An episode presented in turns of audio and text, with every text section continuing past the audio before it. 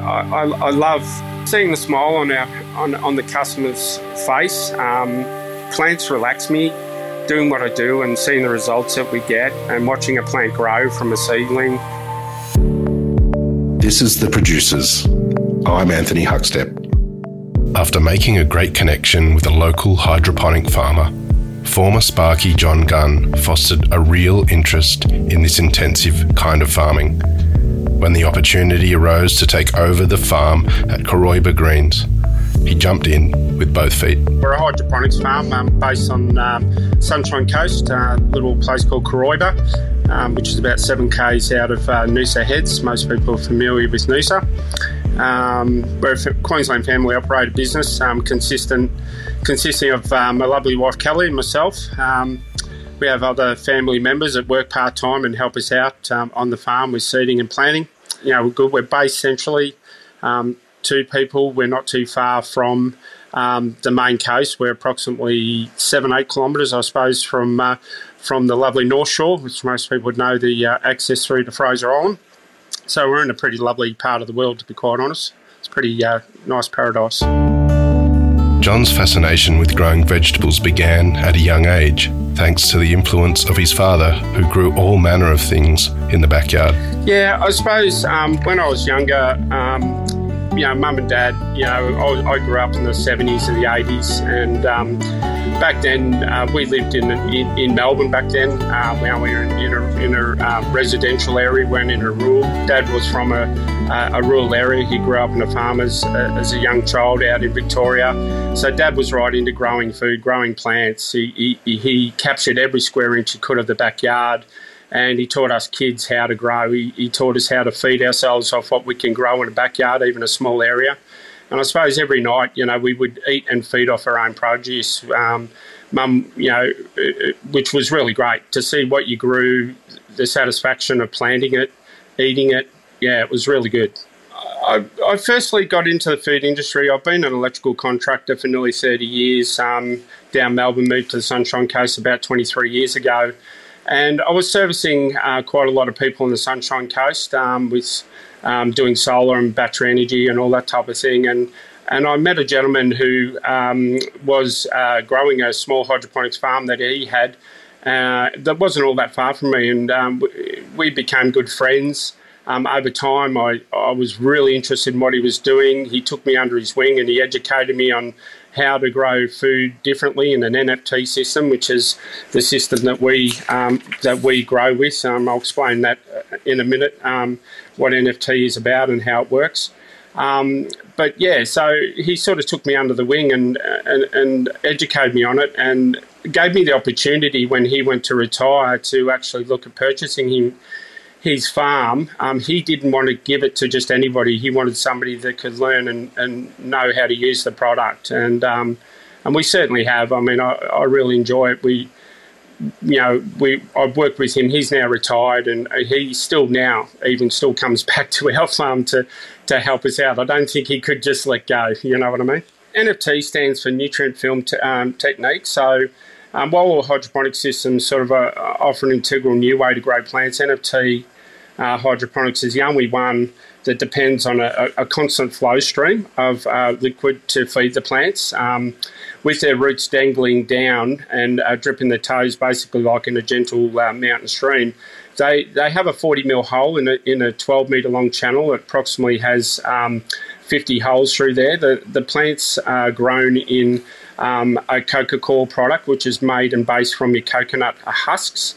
Um, so it's a non-pathogen, meaning no bacteria contamination in the product. Um, we grow our seeds ourselves in in our sheds, and um, and then place that into the NFT system once they uh, start to get their true leaf. Although it's a hydroponic farm, the weather plays a big role in the vegetables and herbs they produce. Yeah, I suppose weather conditions plays the biggest part. Um, with our hydroponics farm, when we first started it, um, I suppose the challenges we had was temperature. It, it can get quite intense. Um, the conditions can change quite radically with weather and storms and that sort of thing. So what we actually did is we decided to stack the farm. So instead of keeping the farm as a singular tray system, they're normally six rows wide, 12 metres long we double stacked the farm and actually made um, one rack on top of the other. And what we found, yeah, what we found by doing that was it, the upper levels um, protected our lower herb products. So we tend to grow um, our spinach, we'll grow a lot of the coriander on the lower products. We're really susceptible to weather conditions and rain and all that type of stuff. Um, our output of product is um, really increased by doing that. Our losses of product have been very minimal. Um, and also the upper level plants, like your, your red, your red oak and your green oak, love the full sun. So they tend to protect their wider leaf. They tend to protect the plants on the lower level. Um, not only that, but your biggest quite surprised with a lettuce like a Salanova, where it looks like a flower, and it, it pretty much has a large um, cross sectional area. So it captures like a radial dish. It captures the rainwater and actually feeds back into the plants. And um, yeah, and helps top our tanks up. So that's another another um, bio thing that we looked at when we we started growing is how can we be more sustainable with utilising the plants um, structure to actually also capture water to feed back onto itself. John is growing all manner of common leaves and greens, but more recently has begun to explore lesser known varieties. The beauty of what we do um, is it it brings everything that we need for what we grow. Um, some of the products um, we're growing, we're, we're, growing quite a variety. We're a little bit different to most hydroponic farms um, where they'll tend to just stick to a lettuce or, or, or to a spinach. Um, I'll just um, tell you a few of the variety of green products. Um, we grow like green oak, red oak, cos, um, butter Salanovas. We, we actually grow a fair bit of coriander, basil, and we also do a lot of baby spinach uh, leaf and also like red ruby um, spinach leaf, um, Mizuna. Um, yeah, a couple of different products which we've found we're, we're slightly different in, in I like to grow things that um, aren't always available to, to people. Um, things like tatsoi. Um, we also do fenugreek. You know, they're, they're very unusual uh, unusual products, but um, the Indian community tends to use a lot of the fenugreek. It has you know great um, benefits um, that they use. Yeah. Hydroponics is just as labour intensive as conventional farming, but the average day and processes couldn't be more different. Yeah, I suppose um, a typical day uh, for us on the farm would be, you know, um, first thing early in the morning. We're always up pretty early as soon as the sun rises. Um, the most important thing, I suppose, with what we do in our farm is keeping the water flowing, making sure the pumps are operating properly. Um, we go down the back, we check our nutrient levels. Um, being an electrician has given me a lot of advantages, especially um, I've been involved in instrumentation for many years. And I've basically built this farm fully automated. Um, I've um, electrically built all my own control boxes and controllers. Um, it's remotely controlled from my phone. I can look at pH levels. I can look at acidity.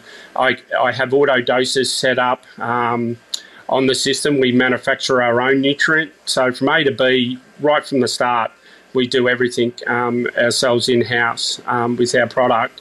Um, by doing all that and checking all, making sure everything's good, and then basically having a walk around the farm. That's the biggest thing is walk around the farm. Um, most like most farmers, I walk their fence lines, I check their, their boundaries, their wires. I check for leaks. I mean, in hydroponics, it's always something leaking. It's not a hole in the hydroponics. It's normally can be the plant. Um, the, the, plant, you could have hoses might have come out, leaking pumps. There's lots of fine things. So we do a walk around. By that time, you're ready for a coffee.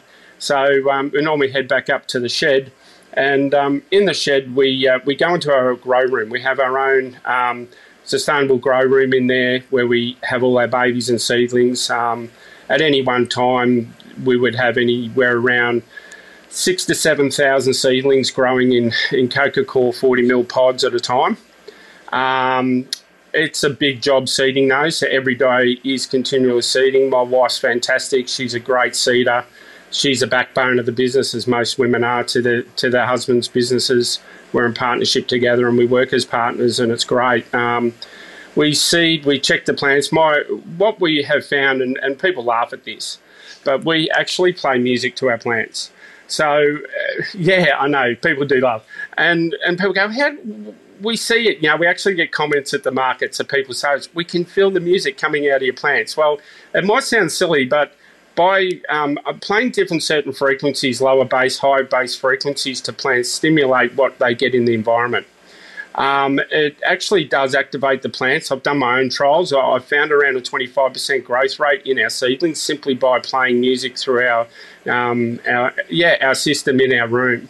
Um, I, I, thought, to be quite honest, when, when I first heard about it, I did a bit of research and my wife said, no, we've got to give this a try. And we did. And um, it's a part of our day. And I tell you what, it's great because you're working in an environment, you've got beautiful, calming music.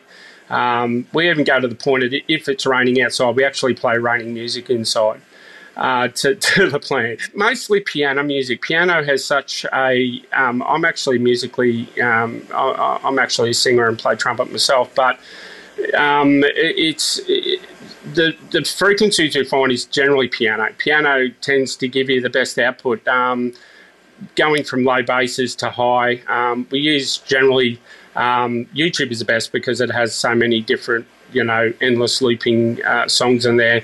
And um, my wife controls all that with a little iPad, and I did all the electrics for her and set all the speakers up in there. And she just wirelessly transmits that in the room and just constantly plays it. We don't play it all the time. Like we'll play it when they wake up, and we'll play it when it goes to sleep. But um, what we found is with the system that I installed with the monitoring, it, I have made it so it's all graph form, so I can see when the plants actually drink nutrients, when they don't drink, um, and that is so I can actually tell right on a bio when the plants are actually eating. I can see when they when they're happy and when they're not happy, and that's a big difference in farming. I probably go that miles far too far and most in farming, but we are so passionate about what we do, and it does reflect in our food for sure.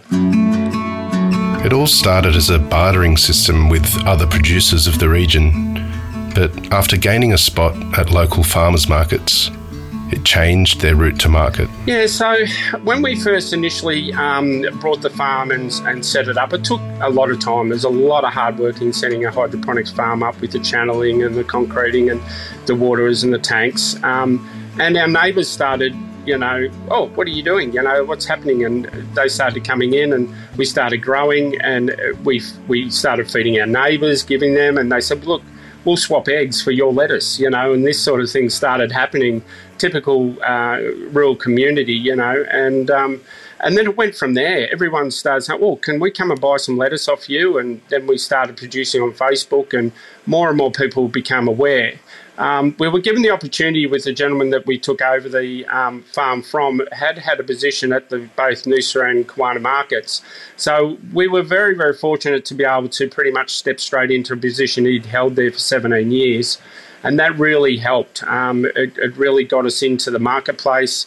We were able to take our passion and our food and, and give it to people. And uh, we haven't really looked back. It's just been an incredible journey and it just continues every day we um, display our product very good. Like um, we show, we showplace what we grow, and we get those results from people when they see it. Uh, we get people walking past and they go, "Oh wow, look at that Salanova! It looks like a flower. It just doesn't look real. It looks too good to eat." I mean, and we get these sorts of comments. Um, we started doing a loyalty program, I suppose, which really, really helped too. Much like you go to a coffee shop to get coffee, I, I took that initiative and put it into lettuce and said, well, buy eight lettuces and you'll get your ninth one free. And pretty much that's taken off. And we've got hundreds and hundreds of customers each week at each market that have taken that card system up. And some of our customers now are. Um, we've been at the markets now for about eight or nine months, and some of those customers are on their third and fourth free product. So um, it, it, really shows. It, it's not only brings them back to what we do, um, but they are telling their friends and bringing you know their parents and all sorts of stuff now. And we're doing multiple generations of customers through the one initial sale. It's great. John sells his product still live, enabling customers to take them home and let them continue to thrive on the kitchen bench for weeks after.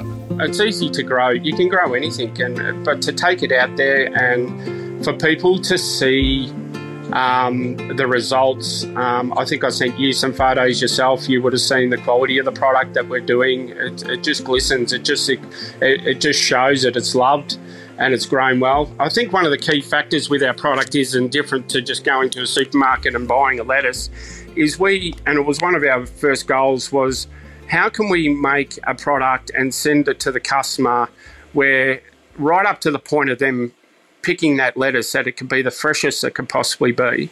Because there's always people say, my lettuce never lasted. It's always in the bag in the fridge. It always comes out sloppy and yuck. Well, what we do with ours is we actually sell our product live. We sell our product with the root still on the bottom, with the pods that we grow. Um, we give it to the customer. We explain to them, look, stick this in a little jar of water on your bench. Don't put it in the fridge. Our products can last weeks and weeks and weeks on the bench. Our customers pluck lettuces off and lettuce leaves off, and that's the difference with our with our product is the the longevity of it. Yes, we're probably doing ourselves out of business, but by doing that, we're building and trusting into that family, and then they're just telling everybody, and that's where we're at at the moment. Is everyone's hearing the message, seeing the product, going, wow, that's different. Looks pretty on your bench. Lettuce is normally in a fridge, or coriander is normally in a fridge, and it's actually still growing. Um, and I think, yeah, that, that, that's been the real key factor for us is actually taking the product live all the way to the customer. A presence at farmers markets has opened the door to commercial kitchens, and chefs are now seeing the benefits of John's labour. At first, we started off with the markets. Um, fresh um, chefs and my wife is connected also in the food industry, and um, and one of the key factors, I suppose, is that any chef um, wants the the best quality local fresh produce they can possibly get to give either to their to their families or to their customer, um, and it's very hard to find that. The farmers markets are ideal for that because um, it's a centre point for a lot of local chefs, especially in Noosa. Um, we've got that many chefs; it's hard to name them all, but we get a lot of restaurateur chefs and and high and, and and chefs that are very well known from Hastings Street, you know, all your top restaurants all the way through there, that come to the farmers market and and and, and seek the products. Um, I think one of the biggest things that we did, um, one of my wife's initiatives was to take our business to the next level. Um, was being an electrician, I had large sheds, I had a lot of staff, I had a large area, and we had a lot of spare offices and stuff when we tapered things down and took on the um, farm pretty much full on. And so, what we did with those rooms um, is we started growing um, product very well known more in America, your microgreen, which is your juvenile seedling um, grown to anywhere between 12 and 14 days before it gets its true leaf. And um, and it's become more of a decor, I suppose, in the past for chefs just to place it on the plate, finish it off uh, for, for the produce. Well, what we did with that is we actually started growing a multitude of all different types of microgreens from peas, sunflowers, mustard, mixed greens, radish, things like broccolini, and um, and taking that, but actually doing the exactly what we're doing with the lettuce. We actually grow it in a biodegradable tray. Um, we present that to the chefs. The chefs take that as a live product grown in coco coir directly. It's food grade, so it can take us straight into the kitchen. It's at the final presentation point when the food goes out. They cut the product live, fresh. It doesn't get any fresher.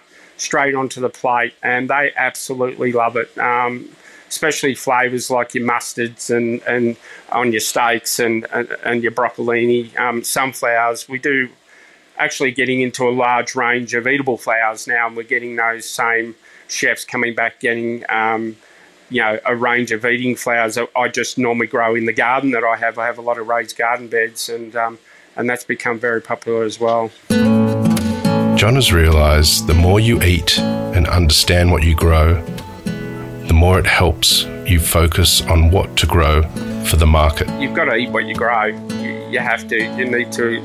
You need to. Um, you know, experience what your customers are getting um, with your product. Um, I it's made. I wasn't always. Um, uh, well, microgreens for one. I, di- I, didn't even know what a microgreen was before we started, and, and, it's been a real big initiative with my wife being in the food industry herself.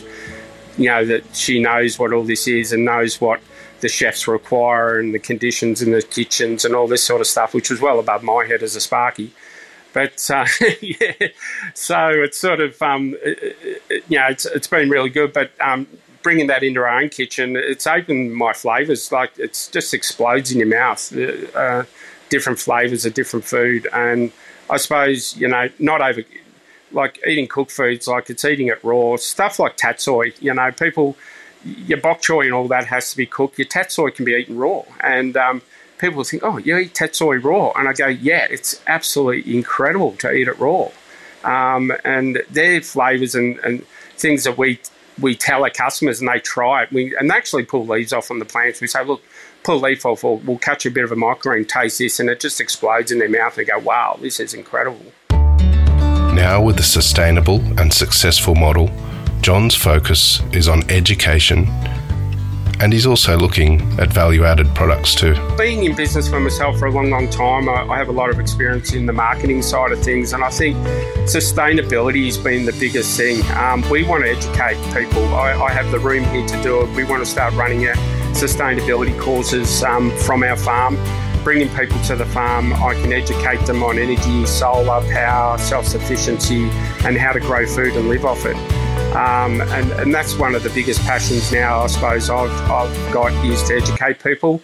Um, the other thing is um, with our byproducts, sometimes um, our coriander might be slightly uh, soil damaged from rain or something like that. I'm very, very particular on what I will send out to the customers and to the marketplace if it doesn't meet the standards. So, what we tend to do with that product is we don't throw it out, we don't compost it, we actually dehydrate it. So we start dehydrating coriander and um, broccolini in, uh, into dehydrators. And my next goal is to really increase our microgreen side of things on a commercial side, larger to start dehydrating and powderising our product into a powder product. Being able to provide that to chefs and people who want to you know, give their kids veggies in, in, in a spoon in a glass and they know they're not even eating something like a vegetable, you know what I mean? that's pretty much the next step. Um, it's going to take a bit, but that's my vision um, and my wife's vision, and um, yeah, hopefully we we can succeed. Cooroibah Greens is setting a new benchmark in small scale sustainable hydroponic farming in Australia. But for the Gunns, it seems like they're only just getting started.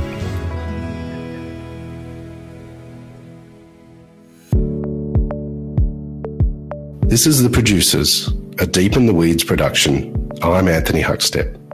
Stay tuned as we share the stories of producers, farmers, makers, and growers, the true lifeblood of the food industry. Follow us on Instagram at Producers Podcast or email us at producerspodcast at deepintheweeds.com.au.